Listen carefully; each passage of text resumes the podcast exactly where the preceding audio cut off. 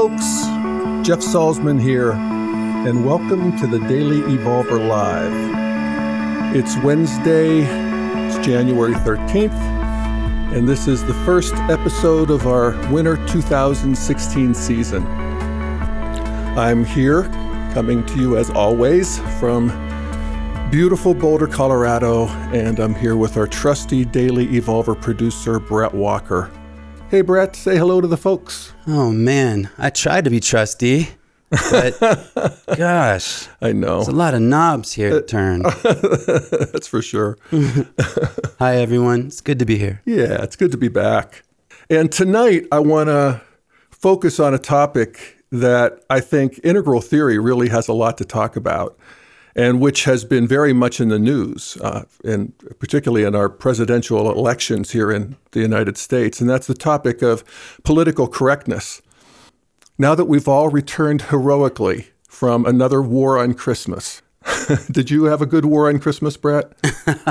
but we can lick our wounds and look at some of the, you know, other things that are arising here, such as speech codes on campus, gay wedding cakes, Black Lives Matter, microaggressions, and just the increasing emphasis that we see culturally in general uh, uh, regarding sensitivity in, in sex and race and gender and all of it. Before we get into all of that, I want to acknowledge and thank you who have uh, bumped our podcast today. We're usually on Tuesday nights, and this week it's Wednesday because we wanted to make space for listening to Obama's last State of the Union address last night. You know, I'm a big Obama fan, and I loved the speech, as I generally do with Obama. And I have to say, this morning I got an email from one of you, one of our listeners, who I think may even love it more than me. and I'll, I'll, read from this email. It's, it's short. It's from uh, our listener, Dexter. And he writes I experienced this State of the Union as an amazing and uplifting historic event. I think it's probably the most evolutionarily advanced political speech ever given on this planet. It shows how far ahead, more integrally developed President Obama is as a person and as the leader of the United States, a nation that is leading in planetary progress. I have a deep resonance of heartfelt appreciation for the intellectual clarity and spiritual optimism which this president exudes. His speech is a supremely integrated manifestation of unarmed truth and unconditional love and he signs it Peace and Love, Dexter. And I love that Peace and Love. It reminds me of Ringo. but, you know, I, I, I think Dexter's right, basically. Um, I do think that uh, Obama has a lot of qualities of integral consciousness. Uh, I've made that case before and will again, especially in this last year of his presidency, uh, where I am trying to remember to savor it because I don't know if we'll see the likes of him again in that position. Who knows? In my lifetime, who knows? But at any rate, uh, this was, of all of his speeches, in some ways his most integral manifesto. And I, I don't want to spend a lot of time on it, but I do want to point out that uh, he articulated specifically and made a point of articulating a bigger picture view than what is normally done in the State of the Union. In fact, at the beginning of the speech, he said, quote, I don't want to just talk about next year. I want to focus on the next five years, the next 10 years, and beyond. And he talked about change as being a force with a kind of capital C which is feels integral to me. You know, that procreant urge of the world, as Walt Whitman said. And he talked about change as, quote, reshaping the way we live, the way we work, our planet, our place in the world, unquote. I don't want to get too much in the weeds on this, but using planet and place in the world th- those kinds of terminology, you heard it in Dexter's email, uh, planetary. These words have a special resonance for people who are postmodern. And by postmodern, I include integral. because integral includes green or postmodernity. And that planetary kind of reference point represents a world centric view. And, you know, everybody can talk about the world in terms of travel and trade and globalization, etc. But that word planet implies that feeling of one thing, that one thing that we all have in common. And this is a progressive view. And of course, it's a view that drives the nationalists crazy.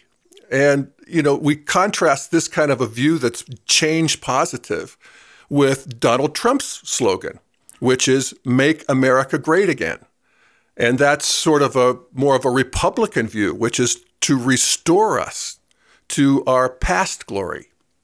But that, that's not what Obama's doing. And then I would also note that the rhetorical structure of the State of the Union speech was set up as a series of polarities. And, you know, from an integral perspective, we see that polarities is, you know, it's, it's how the cosmos evolves. It shows how thesis and antithesis, one thing and its opposite, generates a new synthesis or a new integration. Again, to quote Whitman, out of the dimness, opposite equals advance. And so Obama's whole speech was built around this. He talked about it's change that promises amazing medical breakthroughs, but also economic disruptions. Disruptions that strain working families. Change promises education for girls in the most remote villages, but also connects terrorists plotting an ocean away.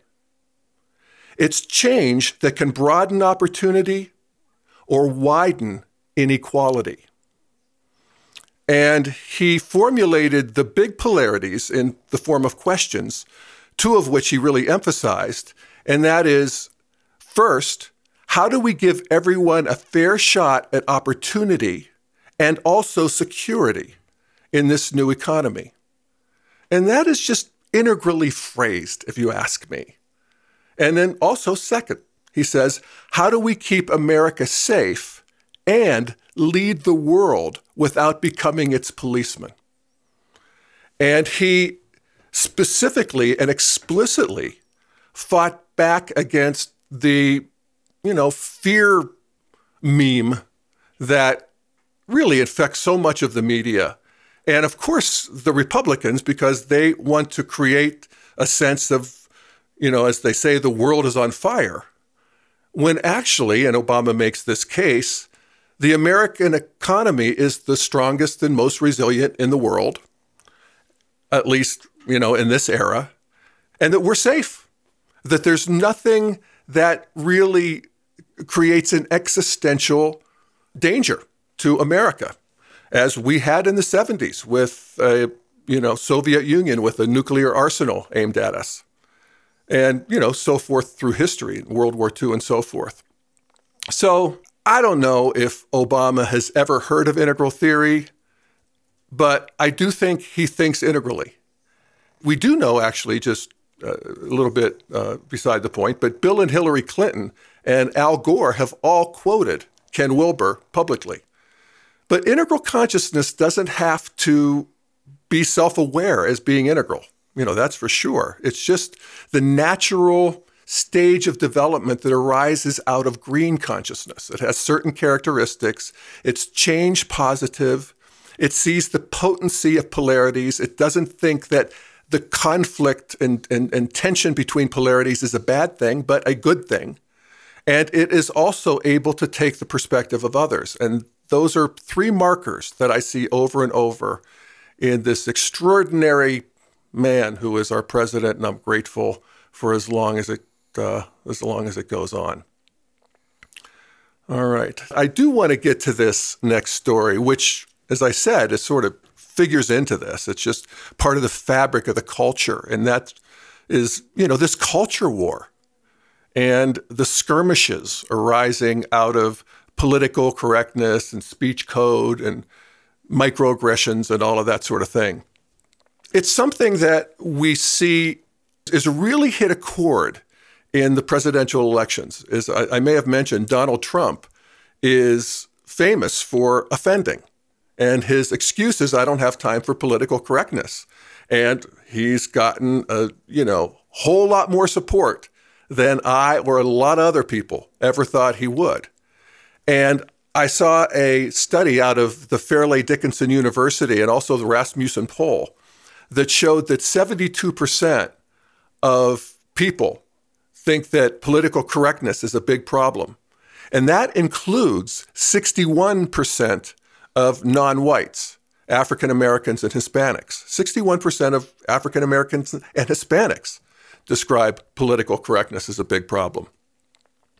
And so, what really kicked off me wanting to do this, uh, you know, talk about this on this episode is I got a, an email question from one of our listeners, Chris, in San Francisco. And he wrote to me, he said, I have been fascinated and a bit confused by the recent activity at Yale University, which is one of our leading universities here in the States. He said there's a lot going on there regarding race, discrimination, free speech, developmental stages, safety, vilification of those who disagree, entitlement technology, etc. And I would love to hear your thoughts. I love the Daily Evolver's real world application of the integral model, and it is tremendously helpful in allowing me to identify my own blind spots. And that is indeed what integral theory helps us do. It just sort of indexes reality so that we make sure that we look in places that we might not normally look in our conditioned mind. So, anyway, just to explain this Yale University story, it started with a controversy over Halloween on campus as to whether students needed to be more sensitive to the potential cultural and racial offense that their Halloween costumes might evoke. And one of the dorm masters, Erica Christakis, wrote an email defending Halloweeners. And she wrote, Is there no room anymore for a child or young person to be a little bit obnoxious, a little bit inappropriate or provocative, or, yes, offensive? American universities were once a safe space not only for maturation, but also for a certain regressive or even transgressive experience. Increasingly, however, it seems universities have become places of censure and prohibition. Now, this letter or email that she sent out to the students set off a ruckus that was countered by a letter in opposition to Christakis that also got a lot of attention. It was published in the Yale University newspaper. And this is the other side, written by a young black student. And she wrote To argue that Halloween costumes are free speech fails to acknowledge the hurt and pain that a large part of the community feels. They, and she's referring to Erica and Nicholas Christakis, that's the couple that we're talking about, they, Erica and Nicholas, have shown again and again that they are committed to an ideal of free speech, not to the university community. And notice how she sets those up as a polarity free speech versus community. There's, not, there's some truth to that. So she goes on, she writes Today, when a group of us, organized by the Black Student Alliance at Yale, spoke with Nicholas Christakis in the Silliman courtyard his response, once again, disappointed many of us. When students tried to tell him about their painful personal experiences as students of color on campus, he responded by making more arguments for free speech. He seems to lack the ability, quite frankly, to put aside his opinions long enough to listen to the very real hurt that the community feels. He doesn't get it. And I don't want to debate I want to talk about my pain. And I'll repeat those last two lines because they became a point of outrage for the other side. The two lines are I don't want to debate, I want to talk about my pain. And of course, you know, there was a lot of blowback. What a bunch of babies. Debate is a fundamental process in the education, whatever happened to dissenting opinions and open dialogue. These are the hallmarks of higher education. Free speech means the freedom to offend. And this is that counter argument. And so you can see this set up here.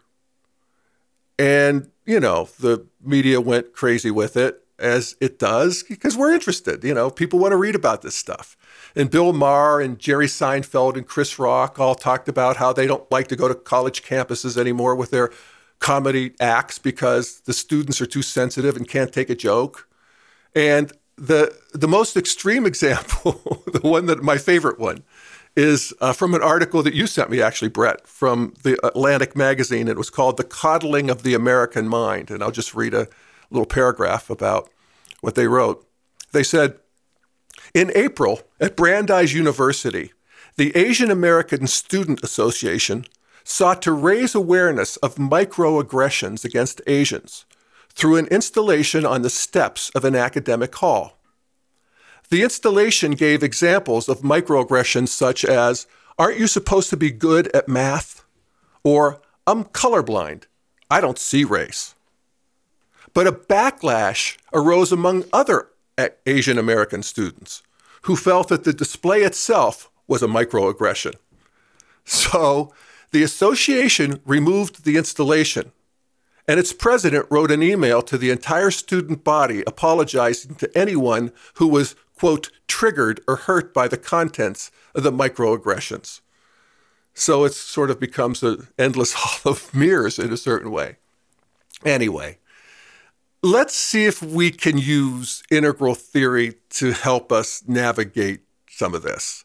And uh, for those of you who aren't, you know, experts at integral, I would recommend that you pull up our chart on the altitudes or the levels of development. And Brett, do you have a link there in the in the chat window? In the chat window, yeah. yeah. And uh, you know, it'll really help because what we're talking about are these predictable stages of human development that humanity goes through as a whole, and each of us as individuals go through, as far as we go, at least.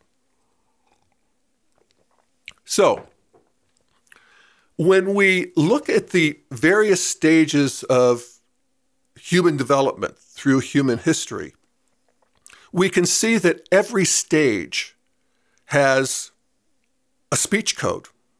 What we're witnessing now at Yale and elsewhere is an increased level of green postmodern political correctness, which is the natural outcome of the continued growth of green postmodern consciousness in the culture.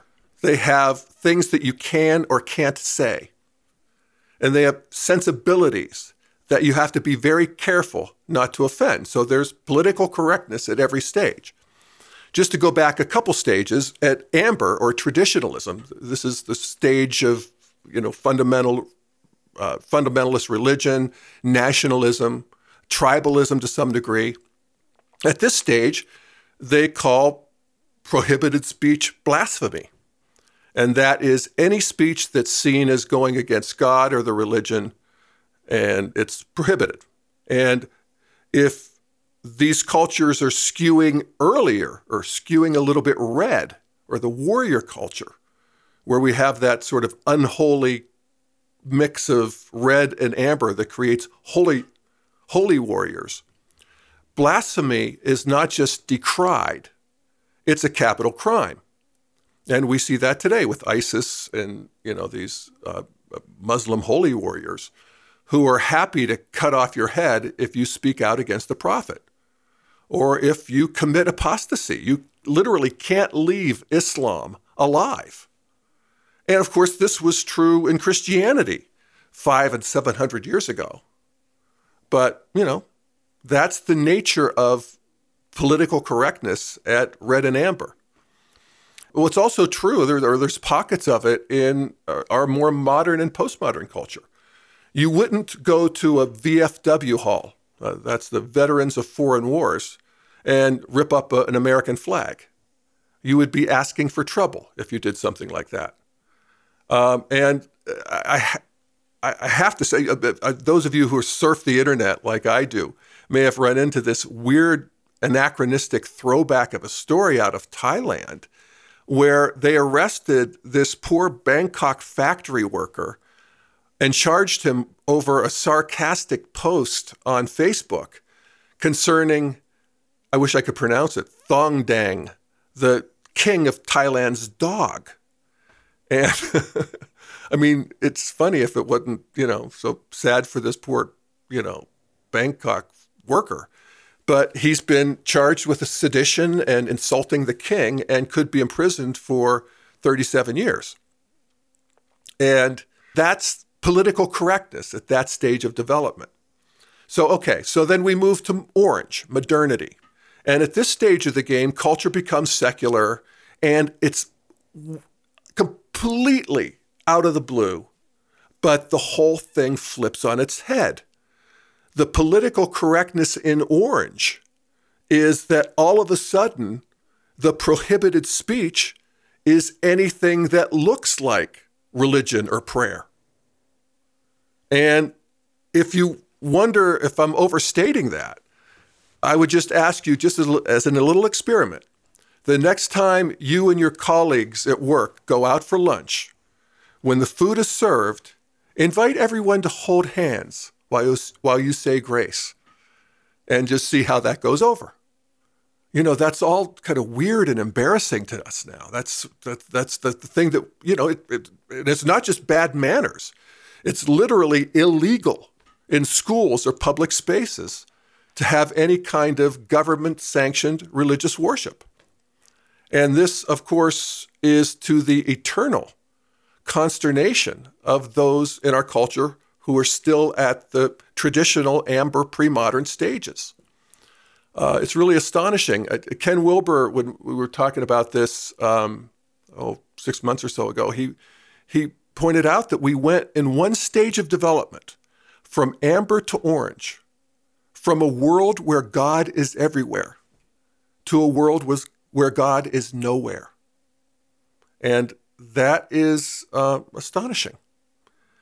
And we have at green, when we move into the green postmodern stage, another completely unimaginable evolutionary move that takes place. We see that out of a couple hundred thousand year history of tribal, racial, and sectarian warfare, ending in the conflagration of the first half of the 20th century with two world wars, hundreds of millions dead, concentration camps, nuclear holocaust, we as humans enter into a most unexpected new phase. And that is after all of this, we become nice. We become nice. It's amazing.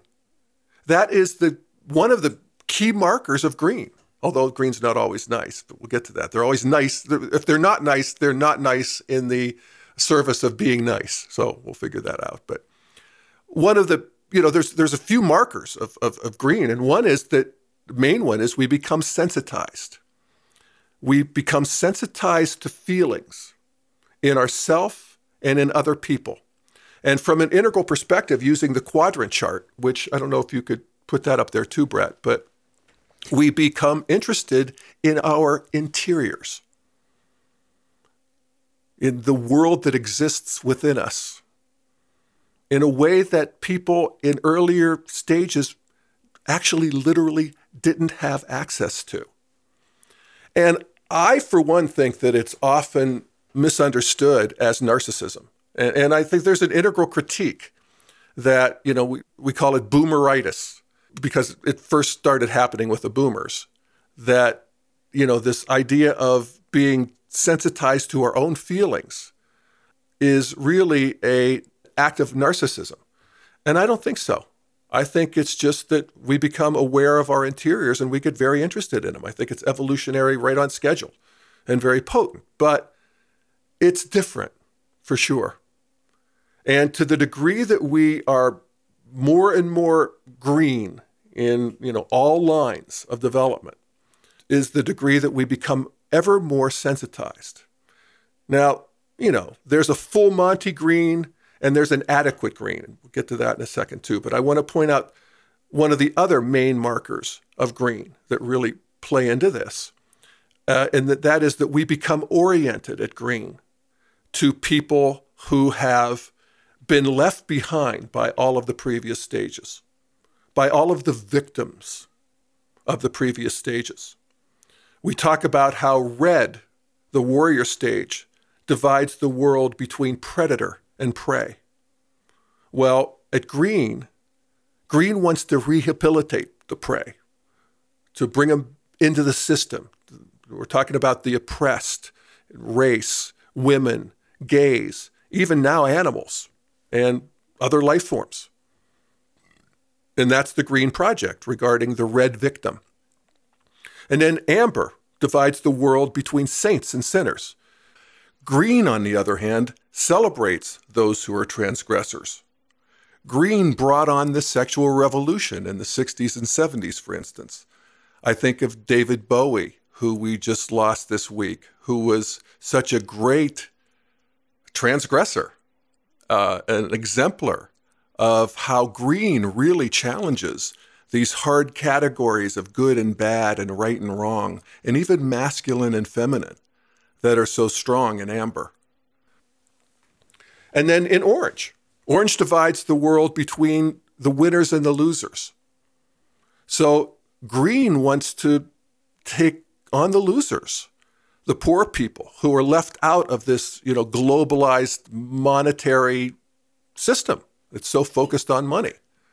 And so we have Green bringing in safety nets and socialized health care and basically the Bernie Sanders agenda, which is caught fire on the left in this country. And it's, again, a topic for another night, but uh, wow, uh, go Bernie. So Green, Green wants to see everyone as equal with no discrimination.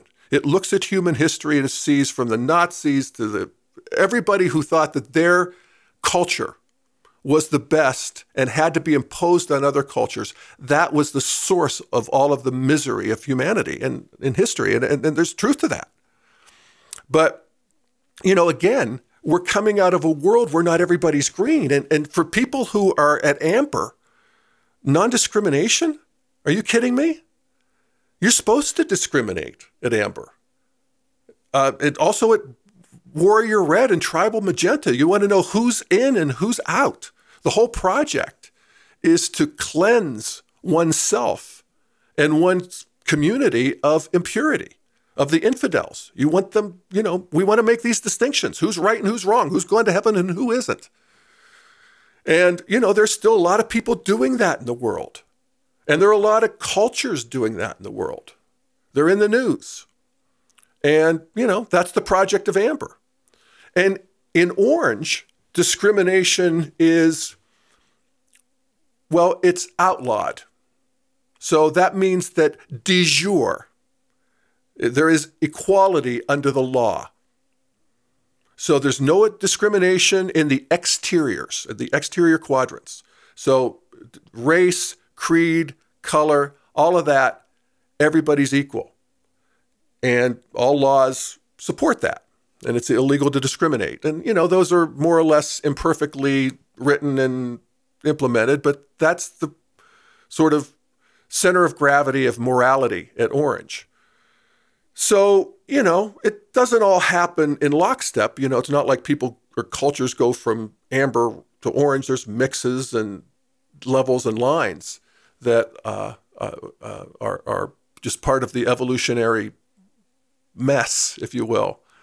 But uh, well, here's an example. There's a a, a, a um, email that was written to uh, a, a, gay organization. This is in 2012 during the height of the um, gay marriage debates, and uh, I kept it. And I, I, I, thought it was really interesting because this is written by a really clearly an intelligent person who, whose intelligence and sort of uh, political uh, understanding is is is at Orange, but their sort of moral and and and heart understanding is still at Amber. And and I'll read it. He said, once again, aberrant groups like you homosexuals are complaining that you don't have a golden cup and seat at the table. Listen, in America, you are allowed to exist without persecution. See, that's that's you know legal in the exteriors. You're allowed to exist without persecution. He goes on, he says, any other right that you request is just another step towards the hedonistic values that contributed to the destruction of Sodom and Gomorrah. The closer America gets as a society to honoring your seat at the table is yet another step towards the decline of Western civilization. And deep down, you know it. You are deviants. And I must say, that kind of cut close to the vest with me. Uh, but I appreciate, you know, the sharpness of that blade. You know, you're in. We're not going to persecute you, but honoring your seat at the table, forget it. And so that's the move uh, as Orange continues to consolidate until we finally get to green. And the project of green, in terms of this discrimination piece, is to eradicate discrimination in the interiors, in people's attitudes and feelings, in the endless cascade of social interactions that we have all day long, in hiring and firing and how we greet each other and how we live in neighborhoods and our children and all of it culture, music, art, who's allowed to play who in the movies. Green wants you to notice the ways you may perfectly legally and even unconsciously choose John's resume over Juan's or Jamal's. How you might be subtly turned off, or not so subtly, turned off by the idea of gay sex how accepted symbols in our society, which are just background noise to most of us, such as the Confederate flag or the Redskin football team, how those bring upset to a substantial number of our fellow citizens. And Green wants you to really feel that. You know, it's it's it, it, Green basically wants you to do therapy over it, whether you want to or not.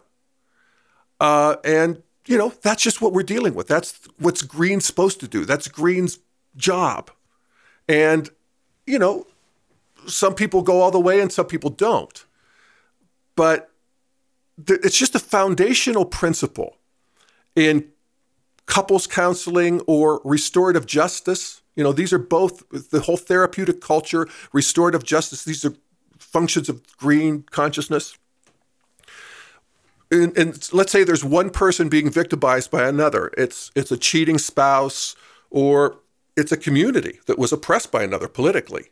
Marshall Rosenberg and the folks at Nonviolent Communication do these amazing processes, these multi-day seminars or encounters in the Balkans and between the Palestinians and Israelis and in South Africa.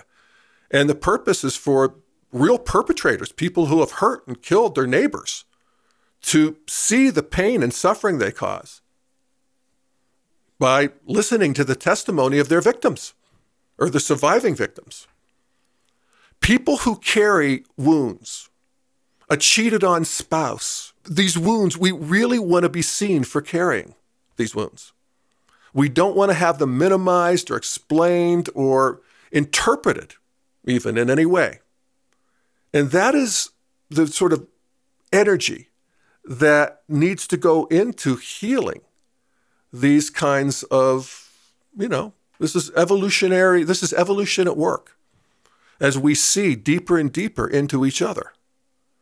And Green has that understanding that true intimacy and community comes from witnessing, at least witnessing, and as best we can, feeling each other's pain. So, in this spirit, God, I'm going to share a little piece of performance art that I wrote about 15 years ago. And this was uh, uh, uh, this is a bit of a script that I wrote for a colloquium that I had with my uh, fellow and sister students in the Masters of Divinity program that I was in at Naropa University about 15 years ago or so. And the purpose of the project was to surface the marginalized voices in society. This is very much a green project. And we wanted to find these voices in ourselves and then find how they also, you know, how we sort of exemplified and, and could express these voices in the culture. So, okay, I'm gay, but I've always, you know, seen myself as reasonably well adjusted. I have always accepted the limits that that put on me. You know, growing up in the 70s in the Steel Valley, it wasn't easy, but I didn't suffer too much. I accommodated it. I was always grateful that I'd been able to build a life where I was able to live openly, at least as an adult. But the invitation of this class was to find that marginalized, victimized voice that each of us carry that touches the pain of the larger group and indeed humanity itself.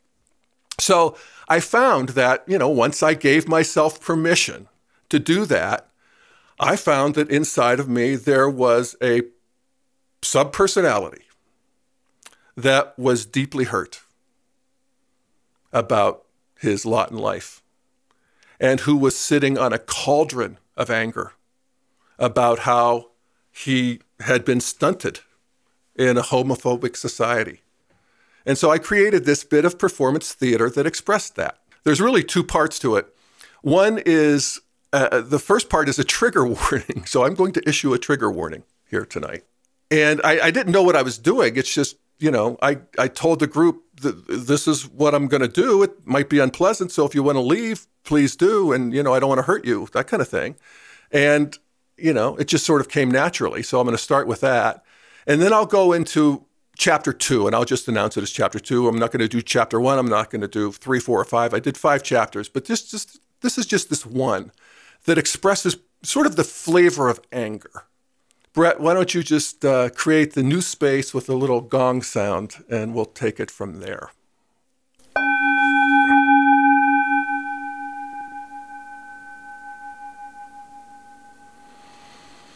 So here I am, Jeff, in front of the class 15 years ago, and I begin. In this presentation, I expect to channel some wrath and anger. And while it will come at you, I ask you to receive it in your role as the collective and not to take it personally. Regardless, some of this may feel intense and confrontational. If you just don't want to go into that kind of space in this moment, for whatever reason, then please, I ask you to just bow out of this performance. No hard feelings. You can meditate in the hallway, take a walk, and you're welcome to come back for the discussion. Or you can also listen to the tape if you'd like. I ask you to consider this carefully because I want to be able to fully manifest these voices and not worry about hurting anyone. I don't want to hold back. So, with that said, I'll assume that you're here and will experiment with me. And so here I am, surfacing the voice of the marginalized and persecuted gay man. Chapter 2 The other night, I was talking to a young friend of mine in his mid 20s who had just returned from a couple of years studying in Barcelona. He was telling me about his time there, but the story wasn't about his studies. It was about his mad love affair with a young Spanish man, and the passion and the drama. The story he told me puts any soap opera to shame intrigue, betrayal, crazy misunderstandings and elaborate recriminations. He told me of a scene on a subway platform where he and his lover stood screaming at each other, tears flowing down their faces, in the middle of a crowd that had gathered around them. He told me of one of them breaking away through the crowd, running off, the other chasing him, calling his name, into the rainy night. How beautiful that story was to me. How incredibly heartening. I'm so proud of these young warriors, these fearless warriors out there chopping off the head of ignorance, the big, stupid, logy head of ignorance who just can't be bothered to see us. Do you see us?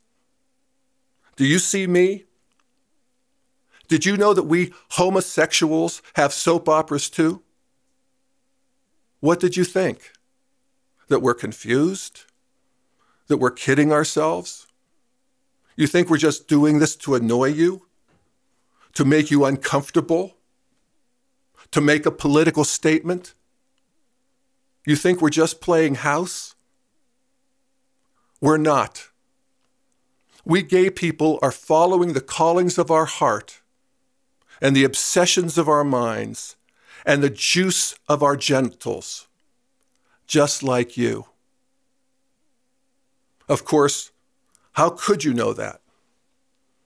Aside from being on the right Barcelona subway platform at the right time, where would you ever see it? Maybe the ever so occasional lesbian couple will walk hand in hand through the downtown Boulder Mall. And I honor deeply my fierce warrior sisters who can do that. But have you ever seen two men do that? Walk in public hand in hand? Smooch over a table in a restaurant? Call each other honey in a grocery store? No, you haven't.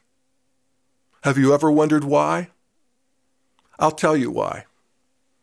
The reason you don't see unneutered gay men in public is real simple. We'd be badly hurt. Sure, the children's eyes would be averted and we'd get obscene catcalls, which would be bad enough. But I also guarantee you, it wouldn't be long before we were hurt physically.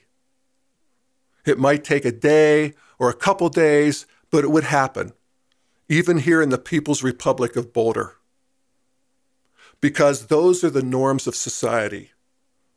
And there are many, many people who would consider it their sacred duty to enforce them.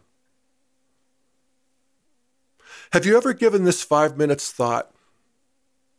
But again, why would you?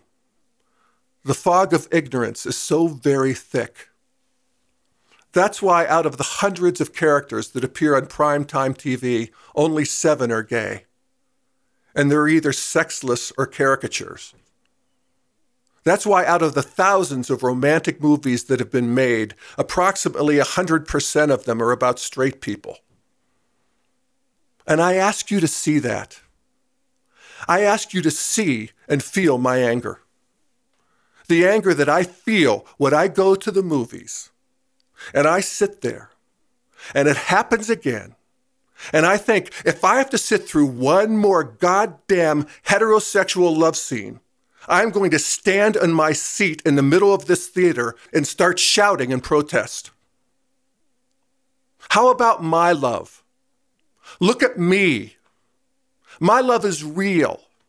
My love is here. My love is holy.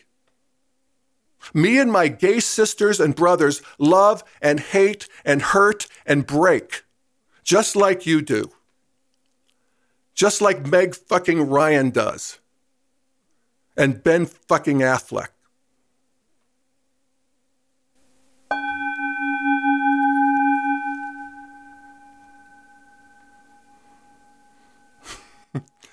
okay, everybody, it's just me. I'm back.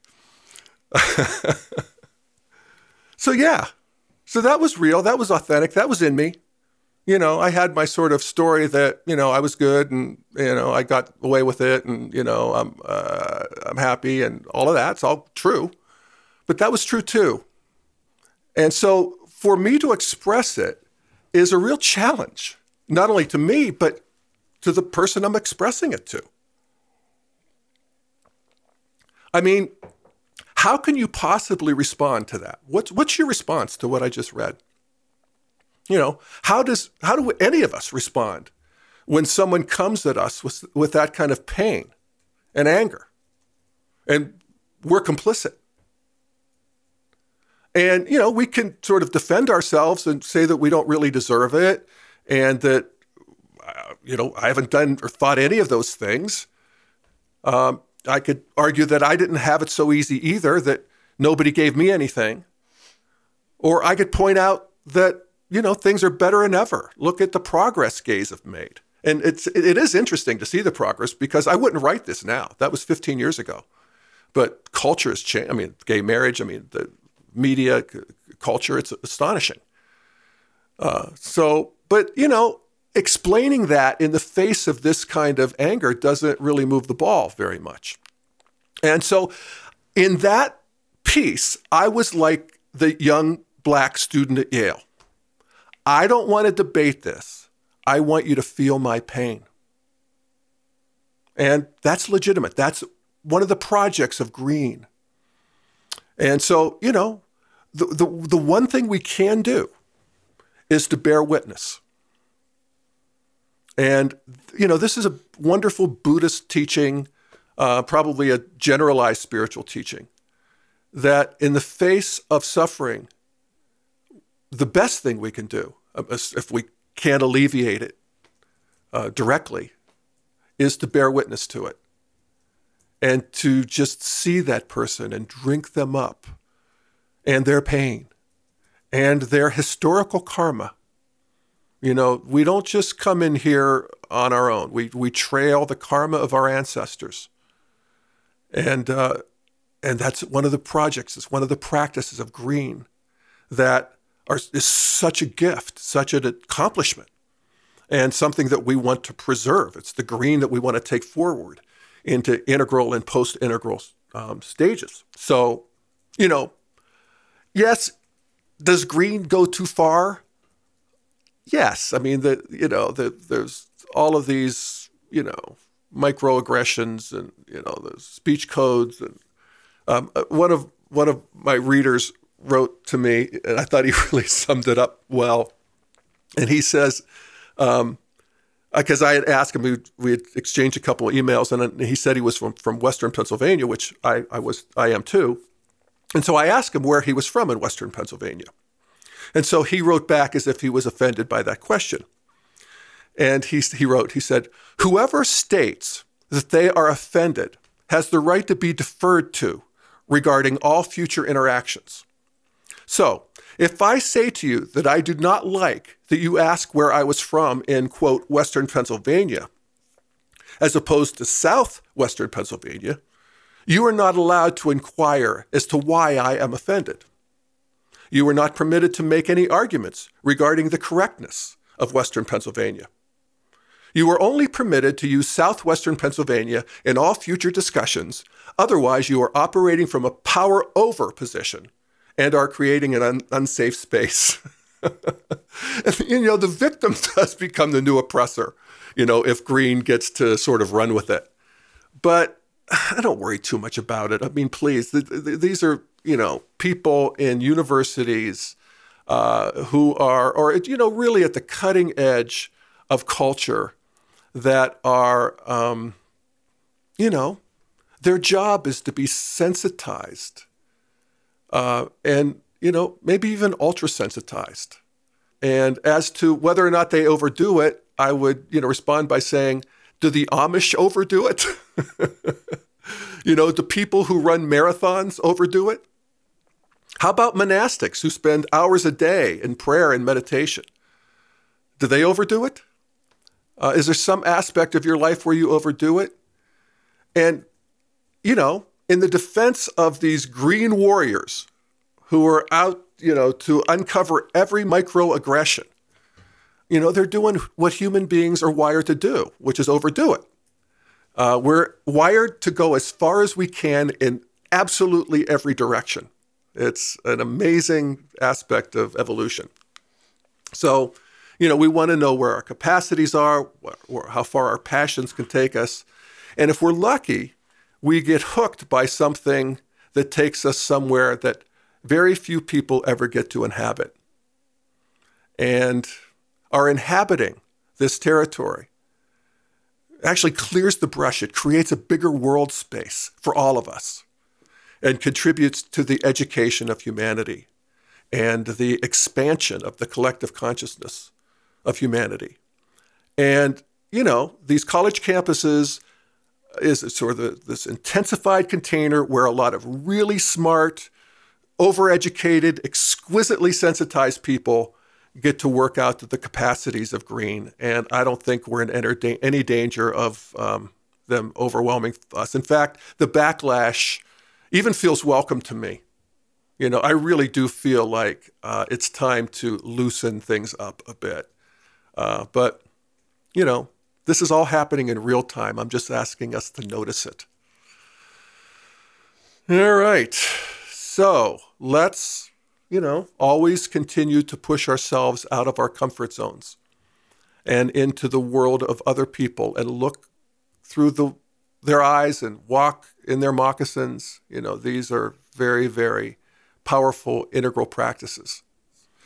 And the fruit of these practices is that we develop a higher, more integral capability, which means that we get to do it all. When grandma invites us to say grace at a holiday dinner table, we can do it with authenticity we can hang out with the rednecks and not have to spend too much time being offended by their racial and cultural insensitivity. Because, you know, gadzooks, we realize that people at the ethnocentric stage of development are ethnocentric. And when we're and when we're with the orange materialists, we can be logical and secular and keep the woo-woo to a minimum. And with green political correctness, when we're dealing with the green warriors for social justice, we can, well, one thing we can do is we can check our privilege. I was asked to do it often in my days at Naropa, and it's not altogether a bad thing. We can sharpen our sensitivity to their feelings and be kinder and more sympathetic. And we can bear witness to their pain in doing that. And that goes some distance towards healing it and healing the larger karmic pain of human history. It's really true. And by realizing this and doing these things as a practice, we are gaining our footing in the integral stage. And the integral stage, one of the big markers of integral consciousness, is that it is multi perspectival, which means that it can take the perspectives of the previous mono perspectival stages. We are the universal donors. One last thought, which is I, I, just, I just love this line. It's from Clare Graves, who's one of the original researchers that uh, did work in developmental um, theory and, and, and identified the integral stage of development. And he wrote this wonderful, pithy line. He said that green makes us worthy of becoming integral. You know, that we finally get sensitized so that we can recognize the experience and pain and hurt of people that we may want to minimize. And that, uh, again, is a practice. All right. Well, uh, I think that closes us off for the night. Brett, we're going to end with a song by David Bowie, who we lost this week, and who was really a great artist in terms of particularly gender fluidity and just fluidity of identity in general, which feels like a real integral contribution as an artist. He was really big in my life. Uh, Ziggy Stardust came out with when I was a freshman in college, the year I came out.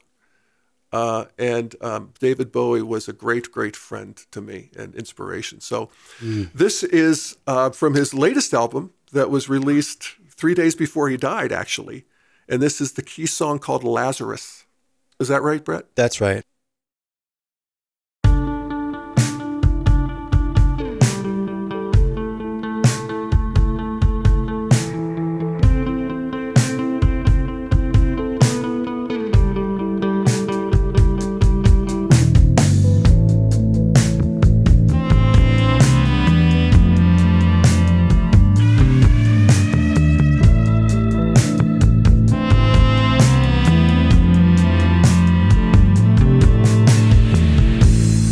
look up here, I'm in heaven.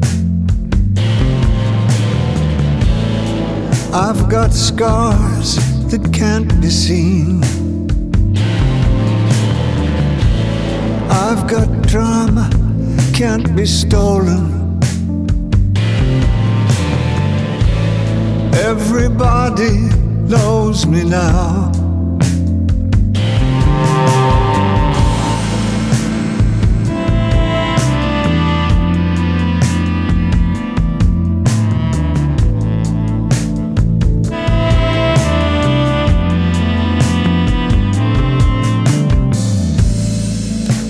Up here, man, I'm in danger.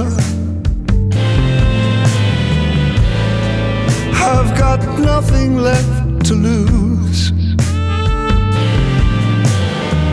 I'm so high, it makes my brain whirl. Drop my cell phone down below.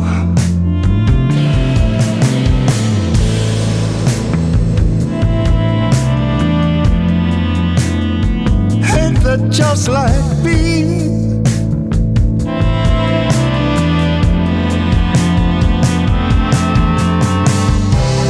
By the time I got to New York,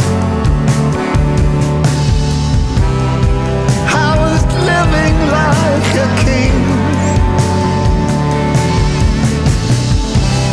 Then I used up.